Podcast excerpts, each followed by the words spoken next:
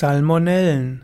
Salmonellen sind Lebewesen. Salmonellen sind Bakterien. Salmonellen kommen weltweit vor.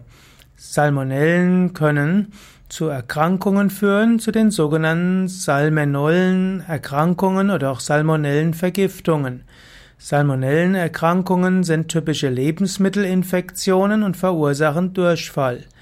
Die Salmonellen vermehren sich dann im Magen-Darm-Trakt von Menschen und Tieren. Danach können sie wiederum weitergegeben werden an andere Lebewesen. Auch in Deutschland gibt es immer wieder Salmonellenvergiftungen.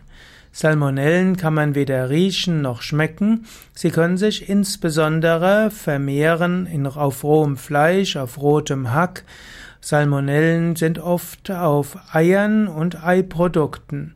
Auch Salate auf Eierbasis oder roher Kuchenteig mit Ei kann Salmonellen haben. Gerade in der Massentierhaltung sind sehr häufig die Hühner mit Salmonellen behaftet und das kann dann auch zu Problemen kommen.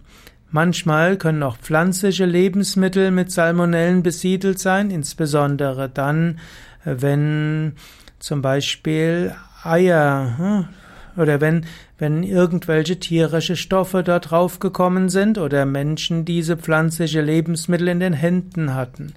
Meistens allerdings kommt Salmonellenvergiftung äh, über Eier oder über äh, letztlich Fleisch. Wenn du vegan lebst und keine Milchprodukte, keine Eier zu dir nimmst und angenommen, du würdest auch deine Pflanzennahrung von Höfen bekommen, wo es keine Eier und keine Tiere gibt, dann könntest du viel beruhigter sein in Bezug auf Salmonellen.